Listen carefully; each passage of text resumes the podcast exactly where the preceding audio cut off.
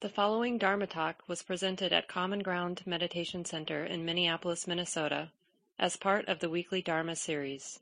The speaker is Mark Nunberg, guiding teacher at Common Ground.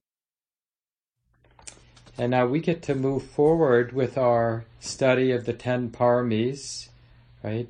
Generosity, moral sensitivity, renunciation, wisdom, energy, patience, truthfulness, resoluteness, loving kindness, and equanimity. And don't get so tight about this particular way of coming up with 10 qualities because the important thing is to recognize beautiful, wholesome qualities, to really get it. This is a beautiful quality, whether you're seeing it in another person in any moment or you're seeing it in yourself, in yourselves. And you want to be really competent or fluent in recognizing the beautiful. And you know how it is, we human beings, we tend to initially get good at recognizing the unbeautiful, the unwholesome, right? Like if we picked any one of our good friends, we'd probably get, be much better at pointing out their faults than, now not, this isn't true for all of you. I'm just mostly speaking to myself. I'd be much better at pointing out the faults of my friends than I would the wholesome qualities. I mean, I could do it so I wouldn't embarrass myself, but my conviction around their faults would be much clearer and stronger than the clarity around their beautiful qualities. Now, why is that? Well, we simply haven't practiced. And it really skews our whole existence, this, let's just call it a lack of interest in what is truly beautiful. And the thing, the really crazy thing is, it's really pleasant to notice what's beautiful. It feels good. And it's healing on all kinds of levels. So I'm really appreciating our deep study of the ten paramis. In later Buddhist traditions, they're usually referred to as the paramitas. And they have a different number. I think there's seven in like the Mahayana uh, tradition of Buddhism. But like I said, it's just important. And again, don't feel weighed down by having to somehow master all 10 of them. Just get interested in whatever you're already interested in and do the deep dive. Keep that wholesome quality in mind all day long. And you'll start finding the others showing up as you get more intimate, more aware of the one you're naturally interested in.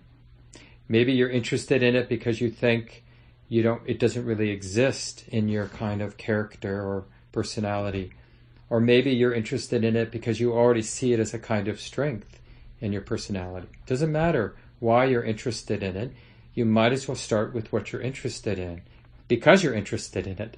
And the way that these beautiful qualities are developed, as I mentioned in the guided sit, is by keeping them in mind.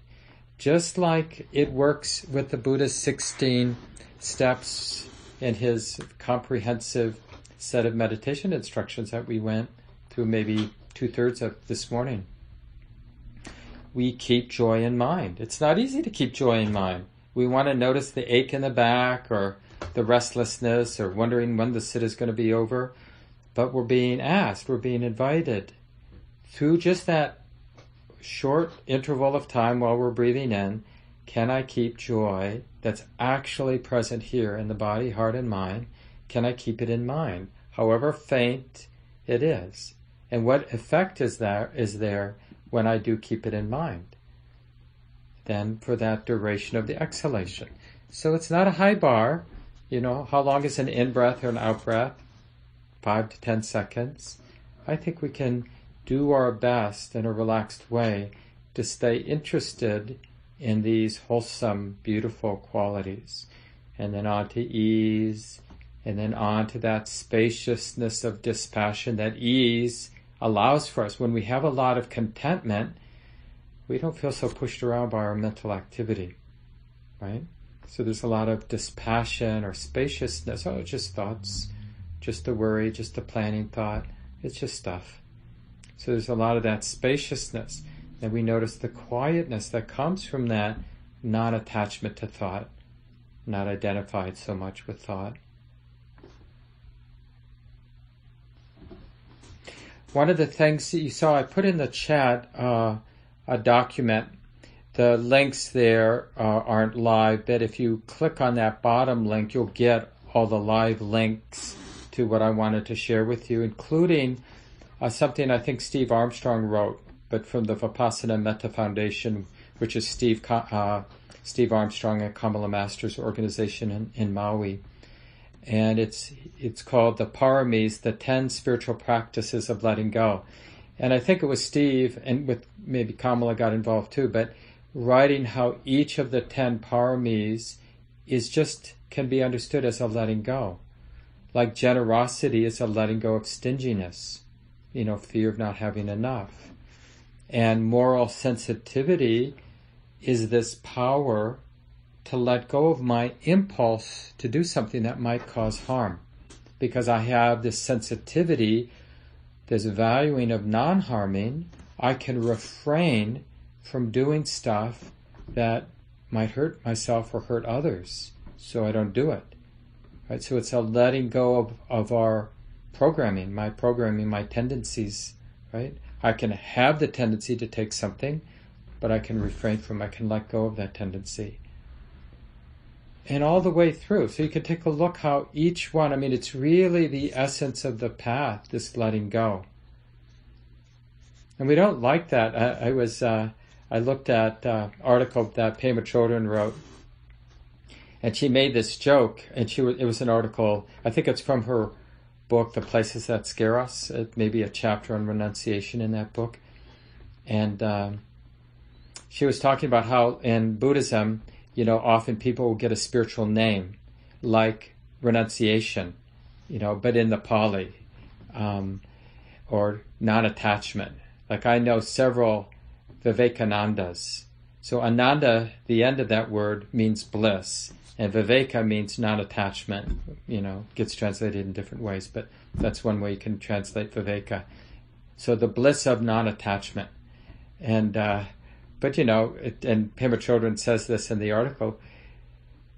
We often think of non-attachment as sort of bleak, and attachment is exciting. You know, I'm attached. I'm excited by. So we have to look at this is why renunciation is almost always taught in the context of the joy of renunciation. But initially, we don't sense the joy of renunciation. It scares us. Because, but it's because we actually haven't pursued that theme, as the Buddha says. We have to notice the burden of our attachment to sense experience, and we need to notice the lightness of non attachment, the fewness of wants. We have to actually see, like, you know, even today or yesterday, there were probably a lot of moments we were content with what we had. But did we actually notice the absence of the burden of wanting more or wanting something different. It feels good not to need the moment to be different, not, not to need more. And just to start to pick up on that more subtle joy of non attachment, of letting go, of renunciation. And this is uh, a big part of the Buddhist teachings, you know, in the Eightfold Path, when the Buddha is talking about wise intention, intention, intentions, mental intentions that are aligned with awakening, with freedom. Renunciation is the first of those wise or aligned intentions, followed by kindness and compassion. Right? These are the only intentions we need in our heart. The intention to let go, the intention to care, right? To be kind and to not not cause harm, the intention to not harm or compassion. That makes it really simple to be a human being, right? We only need three intentions. and this is something we can actually do. I really, you know, these next two weeks when I talk about renunciation, really take it upon yourself to look already, just in your ordinary life, already we necessarily are practicing letting go all the time. especially if you're a parent, or you know you work with a bunch of people, whether it's nonprofit work or uh, volunteer w- work rather, or you know at your work scene. Because when we're in community, we always have to adapt and adjust. We don't always get our way. We're always having to let go all the time. Oh, the weather's not the way I want it to be today. Well, I can either fight against something that I'm going to lose because I don't have any sway over weather yet. Soon I'll be psychic and I'll make it the way I want. But until then, the wise thing for me when the weather isn't the way I want it to be is to notice how wonderful it is to be able to let go. Yeah, I wanted it to be this way, but it's not. But I, the heart knows how to let go of that desire. And we're not so much letting go of the desire, we're letting go of this unwise identification with the desire. Like, I won't be happy unless this happens. So, this is a confusing place in Buddhism because I, have mentioned this before. And a lot of the text, there's a, a little bit of a sloppiness between what we generally call craving, which is desire with attachment, and desire. Desire arises in the heart and mind naturally. You can't be alive without desire arising in the heart and mind all the time. Desire itself is not a problem. Misunderstanding the desires that arise in our heart, that's where the problem starts. If I presume when I feel a desire, if I presume there's a me who's going to be happy if that desire comes to be, and therefore unhappy if it doesn't come to be, then all of a sudden I'm in trouble. There's a somebody who can very easily get betrayed and get in, and is entangled with sense experience. Because there is now in my subjective experience there's a personal stake in how things unfold. Because I'm attached to desire. I'm identified with it. It feels personal. So, like sexual attraction, right, is a big part of being a human being. And uh, so, sexual attraction will naturally arise when we're human beings, you know, for each of us in our own particular way, unique ways, and uh, including not being attracted sexually to other humans, right? So, there's probably an infinite number of ways that sexual attraction uh, moves in our hearts, in our bodies. And so the Dharma question, the spiritual question is when that desire gets activated, how do we relate it relate to it? How do we understand it? What do we do with it? Do we build a personal story? And then we can notice, oh, when I build a personal story, when there's a personal identification and attachment, then I'm in that roller coaster of pain and pleasure. And it's stressful. Even when I'm at the pleasurable end of that spectrum, it's stressful because I don't know how long it's going to last or I want it to be even better and on and on. And this is true with everything. Every aspect of sense experience, not just in terms of sexual attraction, around food, around power, around possession of objects, around collection of friends and relationships, around our body, everything. This is what the Buddha said. Whoever is addicted to society and worldly bustle, they will not partake of the happiness of renunciation, dispassion, peace, and enlightenment. And the Buddha talks about this in um, three ways. Like, so just in terms of these next few weeks when we're highlighting this beautiful quality of renunciation and in particular the joy, the good feeling of renunciation. And that's um, looking at how the mind is entangled with alluring sights, sounds, sensations, tastes, and smells, right? So the mind's relationship with, let's call them external experience through the five senses seeing, hearing, smelling, tasting, touching, and being alive and being sensitive in these five ways, right? Sometimes we're in the vicinity of pleasure, pleasurable sights, sounds, tastes, whatever. And then that's a perfect place to explore the allure. What is it when I, you know, have this pleasant sound? What is gratification? What's the drawback of liking this nice sound? You know, we were playing music yesterday, Win and I, listening to a lot of great oldies from our earlier years in our Pandora Joni Mitchell channel. And, uh, and the thing about like when they play one of my favorites, it's like I notice it's like I, I, I immediately, my mind immediately recognizes how much I like it and that it's going to end. And how probably, just by statistics, the next song won't be as pleasurable. and it's like right there when I could be just enjoying the song, I'm, I'm realizing it's a setup.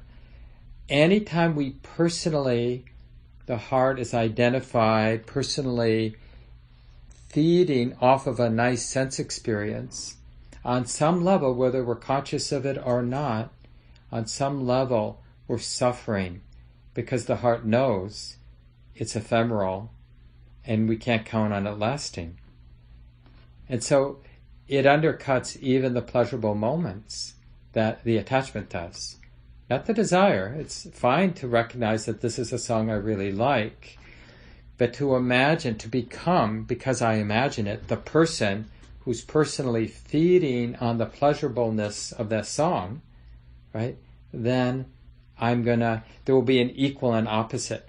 So in a way, like in the way the world is fu- fundamentally structured, if I personally have a high, I have personally set emotional low. You don't get a high without a low in this, the nature of the world as it is. That's really what the Buddha is t- saying. So um, we're practicing to not be entangled with the both the pleasurable and the unpleasant sense experience, and then the same with the inner world. So any of my thoughts I have about sense experience, right? Same thing, because you know how it is. We can imagine a vacation, and how does the mind relate to that imagining? Or imagine a sexual encounter or imagine eating food that you like or imagining things going the way you want them to go at work or imagining the world becoming a more just place where people are really taken taken care of. And if there's this personal attachment, like if that, then I'll be happy, then I can relax, then we're in that roller coaster again, that stressful roller coaster. And there's even a third level. So the first level is just our relationship to actual present moment experience through the senses. The second level of renunciation is like in terms of whatever the thinking mind constructs, you know, ideas, fantasies, imaginings. And then the third is the most subtle level of renunciation, which is uh, learning that there's a dependence on existence itself, you could say. And renouncing, even the, the way it's translated is the substrata of the mind, the heart's addiction to existence, to being somebody who has a life. Now, this is not the same as some nihilistic sense of, I don't want to have a life. Right? Because that's just its own kind of addiction to not like I'm done with it. It's really neither being for nor against sense experience, neither for nor against existence. Existence will last as long as it lasts. Totally okay. Living, showing up, engaging, contributing. But I'm practicing, like with renunciation, we practice loosening the identification that, you know, because this is like, we don't even think about this, even on a philosophical or intellectual level. Giving up our attachment to even the most subtle substrata of identification with existence, right? When's the last time you spent an evening thinking, you know what? I'm really done with existence. But I'm not in a hurry. I'm totally fine. But when it goes, not going to look back. we don't think that way because we don't even know what that would be non existence or neither for nor against existence. The mind not identified with sense experience. But this is the sort of most subtle aspect. But we just start with our ordinary addiction to sense experience and then it's a pretty easy step to notice how we're addicted, attached to our thoughts about our sense experiences. And then that really brings us to this sort of more fundamental or foundational view around our sense experience. This is another passage from the Buddha. Enraptured with lust, enraged with anger, blinded by delusion, overwhelmed with mind ensnared, a person aims at their own ruin, at the ruin of others, at the ruin of both, and they experience mental pain and grief. But if lust, anger, and delusion are given up, a person aims neither at their own ruin, or at the ruin of others, nor at the ruin of both and they experience no mental pain and grief. Thus, Nibbana, immediate, oh, thus is Nibbana immediate, visible in this life, inviting, attractive, comprehensible to the wise. And remember, the word Nibbana was an ordinary word uh, at the time of the Buddha used for something like a fire going out. You know, if you had a cooking fire and it goes out, oh, that's the, the, where the word nibbana was used. So it has to do with the fires of this identification, this attachment going out. And this is why renunciation is such a central teaching um, in the Buddha's teachings, because it really points, it's like a different, uh, a different angle on where, what is a refuge and what is uh, trustworthy.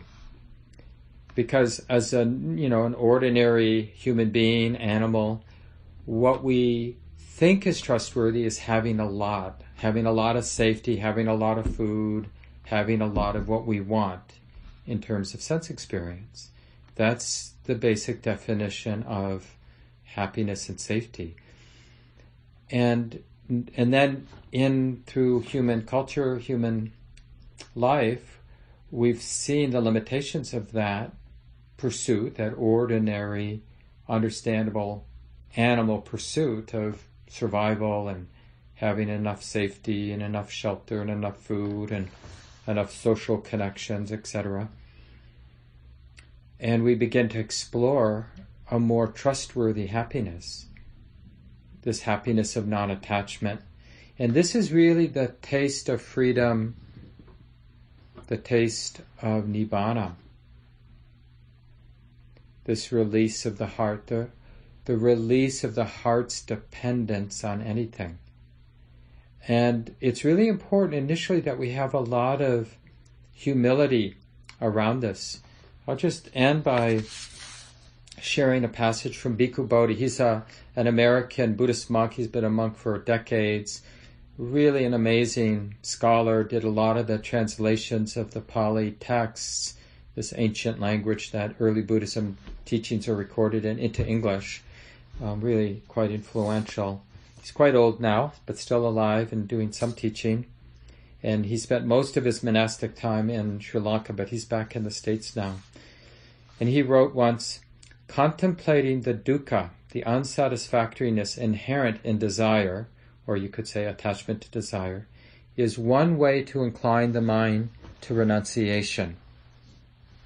Another way is to contemplate directly the benefits flowing from renunciation. To move from desire to renunciation is not, as might be imagined, to move from happiness to grief, from abundance to destitution. It is to pass from gross entangling pleasures to an exalted happiness and peace, from a condition of servitude to one of self mastery. Attachment to desire ultimately breeds fear and sorrow, but renunciation gives fearlessness and joy. It promotes the accomplishment of all three stages of the threefold training. It purifies conduct, that's the moral sensitivity we've talked about.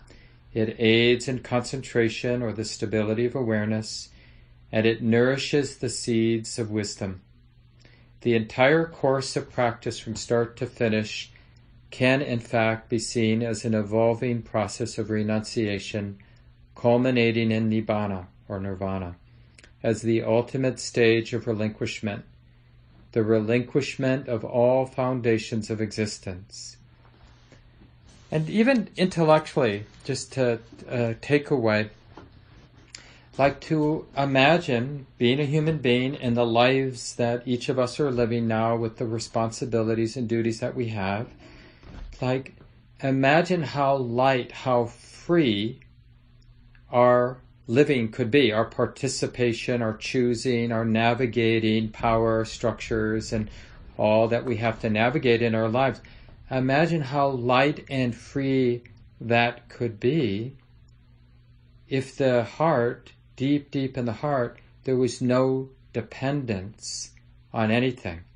See, then there would be complete fearlessness in my participation, how I connect with my wife. I wouldn't be neurotically manipulating things to sort of feed or take care of this hungry beast or lonely beast or whatever because the development of the insight has removed the need, all the sort of tendency to be dependent or in need. We're not our happiness isn't a function of sense experience. So then our relationship to sense experience and the sense world, this world we live in, this world of relationships, it becomes one of love and generosity, not one of me manipulating things to get what I need. This talk, like all programs at Common Ground, is offered freely in the spirit of generosity. To learn more about Common Ground and its programs, or if you would like to donate, please visit our website www.commongroundmeditation.org. Thank you for listening. To learn how you can support the teachers and Dharma Seed, please visit dharmaseed.org slash donate.